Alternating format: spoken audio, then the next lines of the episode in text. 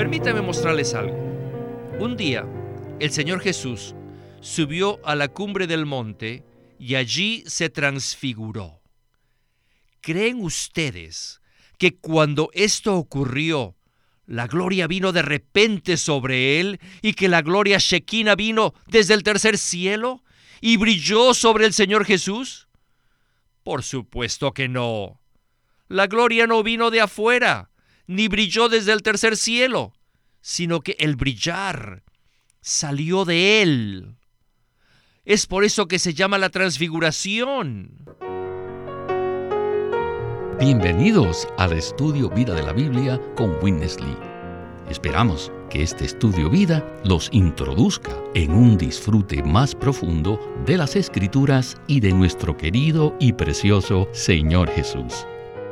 Visítenos en nuestra página de internet radiolsm.com y allí podrán escuchar gratuitamente todos los programas radiales del Estudio Vida. Queridos radioescuchas, la meta de Dios no consiste en llevarnos al cielo. La meta de la salvación de Dios consiste en introducirnos en la gloria, la cual ha sido impartida a nosotros por medio de Cristo en el momento en que fuimos regenerados. Cristo tiene mucho significado para aquellos que hemos sido salvos. Lo apreciamos como nuestro Salvador, como nuestro Redentor y hasta como nuestro amigo. No obstante, el libro de Hebreos lo revela como el capitán de nuestra salvación. ¿Alguna vez habían escuchado que Cristo es el capitán de nuestra salvación? En Hebreos 2.10 dice, porque convenía a aquel para quien y por quien son todas las cosas, que al llevar muchos hijos a la gloria, perfeccionase por los sufrimientos al autor de la salvación de ellos. En este versículo, la palabra autor también puede traducirse como capitán, originador, inaugurador, líder o pionero. Un capitán es un líder que conduce a un grupo de personas a cierto lugar. Entonces, ¿a qué nos está conduciendo este capitán? Pues bien, Él nos está llevando a la gloria. Hemos titulado este mensaje El Capitán de la Salvación y nos acompaña Alberto Santiago, quien se ha unido a nosotros para disfrutar este maravilloso mensaje. Es un placer estar aquí en el programa para compartir de este mensaje tan clásico, que de hecho es uno de mis estudios vida favoritos. Hablando de manera lógica, todos podemos pensar que para ser salvos necesitamos que Jesús sea nuestro Salvador o nuestro Redentor. Ahora, ¿por qué necesitamos un capitán de nuestra salvación?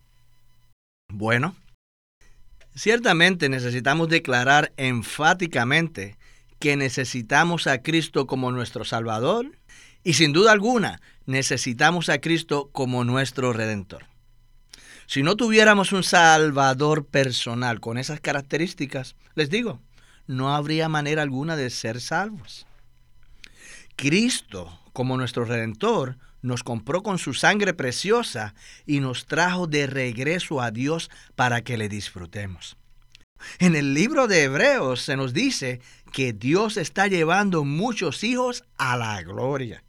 Y para eso es que necesitamos al capitán. ¿Por qué? porque existen muchas fuerzas, tanto humanas como satánicas, que se resisten a este progreso en la salvación de Dios. El Señor ha entrado en nosotros y Colosenses 1.27 nos dice que Cristo en nosotros es la esperanza de gloria. Así que en lo profundo de nuestro espíritu regenerado está Cristo, el espíritu vivificante, como la esperanza de gloria pero existe una gran resistencia para que esta gloria sature y empape por completo todo nuestro ser.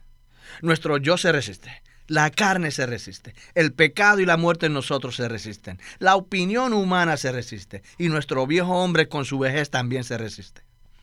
Pero no solo eso, también la religión, el mundo y la cultura se resisten. Hasta el propio enemigo se resiste a nuestro progreso.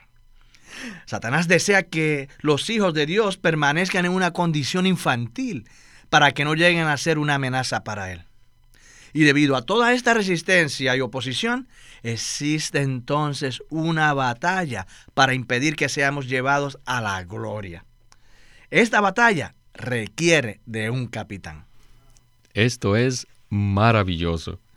Si entendemos que la meta de Dios es llevarnos a la gloria y también reconocemos el hecho de que existe resistencia de parte de Satanás para que lo logremos, entonces apreciaremos a Cristo como nuestro capitán que pelea por nosotros. Estoy tan contento de poder testificar que mi Cristo es el capitán de mi salvación y a través de los años Él ha estado peleando contra todo aquello que se resiste ¿Para qué? Para llevarme a la gloria de Dios. Bueno, este es un aspecto de Cristo inspirador y maravilloso. Así que les pido que estén muy atentos a lo que hablaremos en este mensaje. Iniciemos el primer segmento con Witness Lee.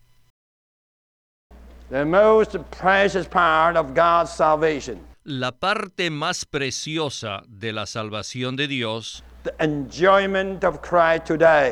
Es que actualmente podemos disfrutar a Cristo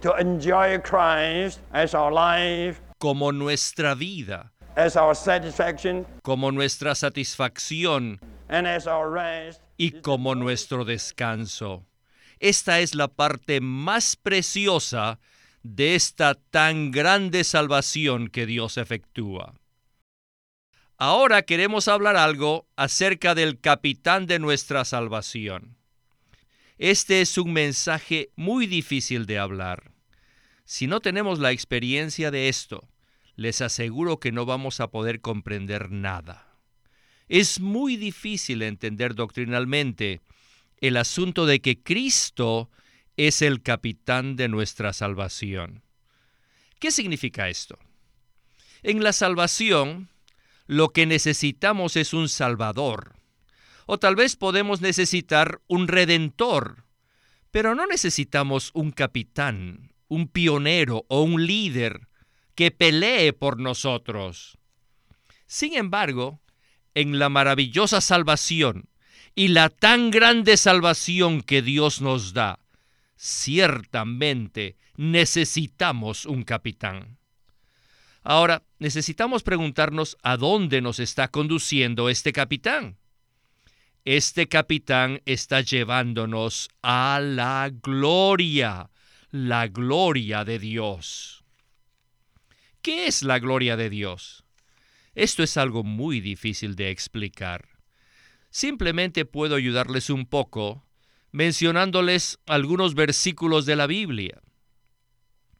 Por ejemplo, en Juan 17, 22, el Señor Jesús oró al Padre y en su oración Él le dijo, la gloria que me diste, yo les he dado. El capitán está introduciéndonos en la gloria que ya nos ha dado. Hemos sido llamados a esta gloria, la cual Dios diseñó desde la eternidad pasada.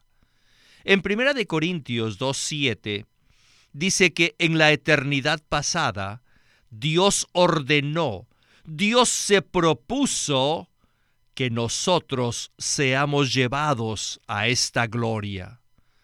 También en Colosenses 3:4 dice que cuando Cristo se manifieste, entonces nosotros también seremos manifestados con Él en gloria. ¿Qué es esta gloria? Pienso que la mayoría de ustedes piensan que esta gloria es simplemente un brillo, un resplandor, una brillantez, lo cual es algo muy objetivo. Y sin duda esto se debe a nuestro entendimiento y conocimiento, que es objetivo y es mental, pero que no contiene ninguna realidad. Permítame mostrarles algo. Un día, el Señor Jesús subió a la cumbre del monte y allí se transfiguró. ¿Creen ustedes que cuando esto ocurrió, la gloria vino de repente sobre él y que la gloria Shekinah vino desde el tercer cielo y brilló sobre el Señor Jesús? Por supuesto que no. La gloria no vino de afuera, ni brilló desde el tercer cielo, sino que el brillar salió de él. Es por eso que se llama la transfiguración. Igualmente, la gloria a la cual seremos llevados ya se halla dentro de nosotros en este momento. La gloria que resplandeció salió del Señor Jesús, estaba ya en el Señor Jesús. oh, alabado sea el Señor. Esto no es algo objetivo, sino completamente subjetivo. Desde el día en que fuimos regenerados, la semilla de gloria fue sembrada en nosotros. Esto es algo misterioso. Pues claro que es misterioso. La frase tan grande salvación que se menciona en Hebreos 2.3 ciertamente merece nuestra consideración. Entonces, Alberto, ¿será posible ser salvos y no conocer tan grande salvación? Claro que sí es posible. Y lamentablemente esa es la situación de la mayoría de los creyentes hoy en día. Existen millones de hijos de Dios que han sido comprados por la preciosa sangre del Señor y que han sido regenerados, pero que no tienen la menor idea del significado de esta salvación tan grande mencionada en Hebreos 2.3. Muchos de nosotros podemos testificar que somos creyentes genuinos, que buscamos de Cristo, pero a pesar de que hemos sido salvos, no conocemos la salvación tan grande de Dios en el libro de Hebreos.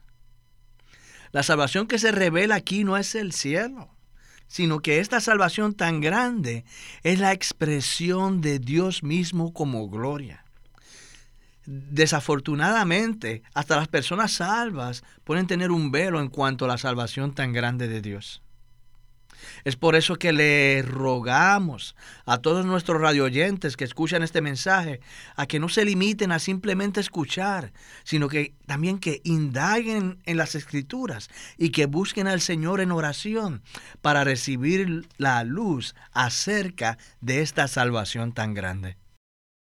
Regresemos de nuevo con Witness Lee para otro interesante segmento. Adelante. Lo que pueda decir acerca de la gloria está ilustrado con el ejemplo de una flor de clavel. La semilla de una planta de clavel es muy pequeña y no expresa ninguna gloria, pero si la sembramos en la tierra y la dejamos crecer, finalmente llegará a la etapa en que crecerá y florecerá. Cuando el clavel florece, esa es su glorificación. ¿Cuál es la gloria del clavel? Simplemente es su florecimiento. No obstante, debe pasar un largo proceso, desde que es una semilla hasta que llega a ser una flor. Si nosotros fuéramos esa pequeña semilla de clavel, podríamos describir la lucha por la cual tiene que pasar para llegar a florecer.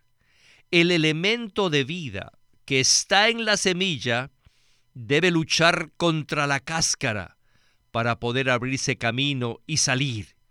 Y después viene el proceso de crecimiento no se les olvide que el suelo es un elemento que debe ayudar al clavel a crecer, el cual podemos llamar el suelo de crecimiento. Sin embargo, hasta este suelo es una clase de frustración para el clavel.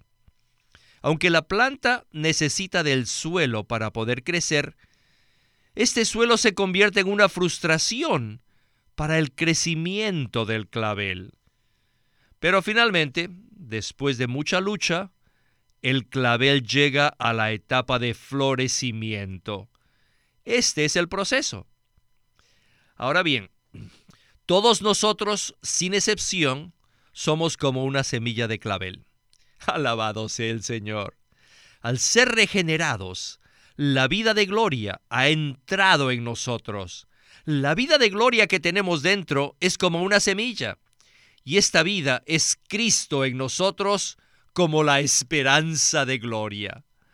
La gloria de la cual habla la Biblia es el florecimiento del elemento divino de Dios. Un día, el elemento divino de Dios florecerá. Esto significa que tenemos un poder divino, celestial, que vino a nosotros no cuando fuimos creados, sino cuando fuimos regenerados. Cuando Dios nos regeneró, Él puso dentro de nosotros algo maravilloso. Alberto, me gusta mucho el ejemplo tan gráfico de la flor del clavel para ilustrar el asunto de la glorificación. Ya habíamos hablado de este ejemplo en el estudio Vida de Romanos y ahora se repite en el de Hebreos. En particular, me llamó la atención el aspecto de la lucha que tiene que llevar a cabo la vida para poder florecer. La vida que está contenida en una semilla tiene que luchar mucho antes de entrar en la etapa de glorificación, ¿verdad?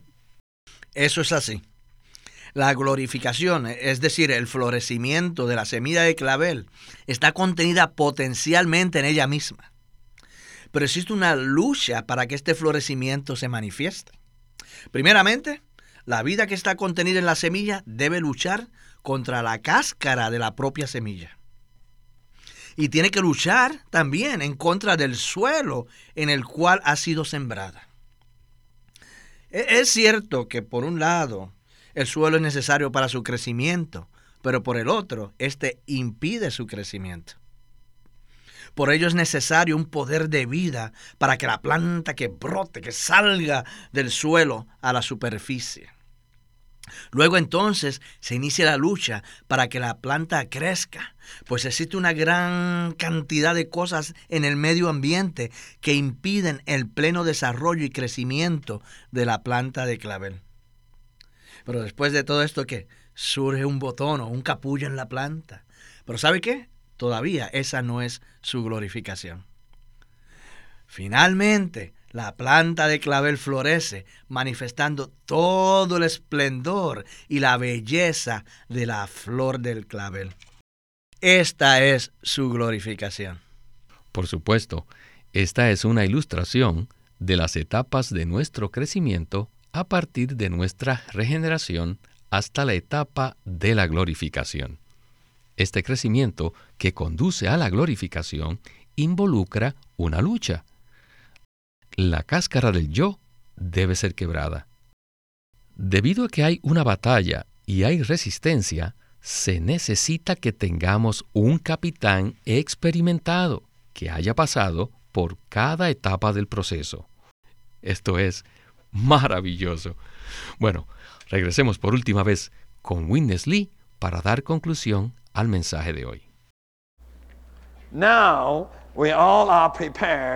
Ahora ya estamos preparados para comprender el significado del capitán de la salvación. Esta salvación es la salvación misma que nos lleva a la gloria. Y Jesús, nuestro Salvador, es el capitán de esta salvación. Él tomó la delantera para luchar a fin de que la semilla de gloria tuviera la oportunidad de florecer. La semilla de gloria estuvo todo el tiempo dentro de él y esta semilla necesitaba manifestarse. Así que, si leen los cuatro evangelios, podrán darse cuenta que la vida de Jesús fue una vida de lucha. Él estaba luchando todo el tiempo para que la semilla de gloria creciera, para que pudiera manifestarse y para que Él pudiese ser llevado a la gloria. No piensen que el Señor Jesús entró a la gloria por medio de la ascensión, cuando ascendió a los cielos. No, Él entró en la gloria mediante su resurrección. Su resurrección fue su entrada a la gloria. El Señor no solo luchó por la victoria, sino por su glorificación. Él luchó por la gloria. Él fue el pionero, el que preparó y abrió el camino a la gloria. Por tanto, espontáneamente ha sido calificado para ser el líder de aquellos que entran en la gloria. Él es el capitán de nuestra salvación. Él ya ha cruzado el río para entrar a la buena tierra, mientras que nosotros todavía seguimos cruzando. Él se encuentra al otro lado del río, en la tierra de gloria. Aunque Él ya está en la gloria, nosotros todavía no estamos allí. Nosotros estamos en el camino a la gloria. Nosotros estamos siguiendo a nuestro Señor como nuestro capitán. Antes de su encarnación, el Señor no había pasado por la experiencia del sufrimiento humano. Él tenía que ser perfeccionado por medio del sufrimiento para ser calificado como nuestro capitán. Puesto que Él ha pasado por el sufrimiento humano, ya ha sido perfeccionado y ahora está calificado para llevar a cabo esta salvación. No debemos dejar de mirarlo, debemos seguir sus pasos. Ya Él está calificado para llevar a los muchos hijos de Dios a la gloria. Este es el significado apropiado del capitán de nuestra salvación. Alberto, a pesar de que tenemos poco tiempo, necesitamos hacer un comentario acerca de esta conclusión. Necesitamos seguir a nuestro capitán, ya que él ha preparado y abierto el camino para que nosotros podamos ser llevados a la gloria. No obstante, mientras le seguimos, debemos estar preparados para experimentar los sufrimientos por los que él pasó. Entonces, ¿será que existe alguna otra manera de que nosotros podamos ser llevados a la gloria? No, definitivamente no existe ninguna otra manera. Lo que hemos hablado aquí corresponde a la enseñanza de las escrituras. Y esta es la revelación del Nuevo Testamento. Nosotros, los creyentes, tenemos la vida divina dentro de nosotros la cual está creciendo y madurando a fin de llegar a la etapa de la glorificación. Y debido a que existe tanta resistencia para que este proceso se lleve a cabo, existe una lucha. Y para poder luchar en contra de esta resistencia, que se halla principalmente en nuestra naturaleza caída, entonces existen ¿qué? los sufrimientos. Es mediante los sufrimientos que la vieja creación es consumida, que la vida natural es aplastada, que el yo es quebrantado y los impedimentos son removidos. El Nuevo Testamento nos revela, en especial a través de la experiencia y el testimonio de Pablo, que el grado o el nivel de gloria se relaciona con el grado de sufrimiento. Pablo mismo dice en 2 Corintios 4, 17, porque esta leve tribulación momentánea produce en nosotros un cada vez más excelente y eterno peso de gloria. Así que Dios no solo desea que nosotros tengamos gloria, sino lo que Él desea es que tengamos el eterno peso de gloria. Por supuesto, eh, esta gloria se manifestará en la eternidad, pero aún en la era presente podemos testificar que muchos creyentes hacen que oraciones livianas y, y que tienen una enseñanza y un ministerio muy livianos. Pero les digo, hay otros creyentes que tienen peso en sus oraciones, en sus enseñanzas y en su ministerio. ¿Por qué sucede esto? debido a que ellos han seguido a Cristo a través del camino de las aflicciones y por ello han llegado a tocar algo del eterno peso de gloria. Amén. Los sufrimientos ordenados por Dios son una parte necesaria y esencial en nuestro camino hacia la gloria. Las buenas noticias son que el Señor no nos deja solos mientras pasamos por las tribulaciones. Él es el sumo sacerdote que ora por nosotros. es el capitán que pelea por nosotros, es el pastor que nos guía, es más, es la gracia que nos sostiene y el Espíritu que mora en nosotros. No puedo más que decir, qué Cristo tan maravilloso tenemos. Ya no tenemos temor de tomar el camino que Él tomó, que no es otro que el camino de la gloria. Bien, no tenemos más tiempo y necesitamos terminar aquí. Así que, Alberto, muchísimas gracias por acompañarnos en el estudio Vida de la Biblia con Winnesley. Muchas gracias por invitarme. Ha sido un gozo para mí compartir con ustedes acerca del maravilloso capitán de nuestra salvación. Muchas gracias. Este es Víctor Molina haciendo la voz de Chris Wilde, Alberto Santiago, la de Ron Cangas y Walter Ortiz la de Winnesley.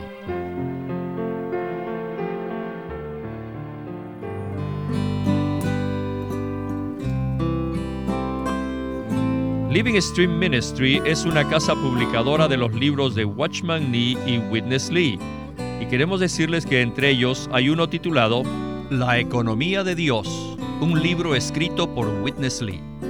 Dios desea impartirse en el hombre para que éste como iglesia sea su expresión plena. En esto consiste el plan de Dios, que es su economía. En la economía de Dios, Witness Lee explica claramente la obra que lleva a cabo la Trinidad Divina en su economía y ofrece a los creyentes la manera de vencer paso a paso los obstáculos que estorban el crecimiento espiritual a fin de que Cristo haga su hogar en sus corazones y sean llenos de Dios en plenitud. La economía de Dios, escrito por Witness Lee. Queremos animarlos que visiten nuestra página de internet libroslsm.com. Allí encontrarán los libros impresos del Ministerio de Watchman Nee y Witness Lee, la Santa Biblia versión recobro con sus notas explicativas y también encontrarán folletos, himnos y libros en formato electrónico. Por favor, visite nuestra página de internet libroslsm.com. Una vez más, libroslsm.com. O llámenos a nuestro teléfono gratuito 1-800-810-1149. 1-800-810-1149. Además, si desean, pueden comunicarse con nosotros enviándonos un correo electrónico a estudiovida.lsm.org.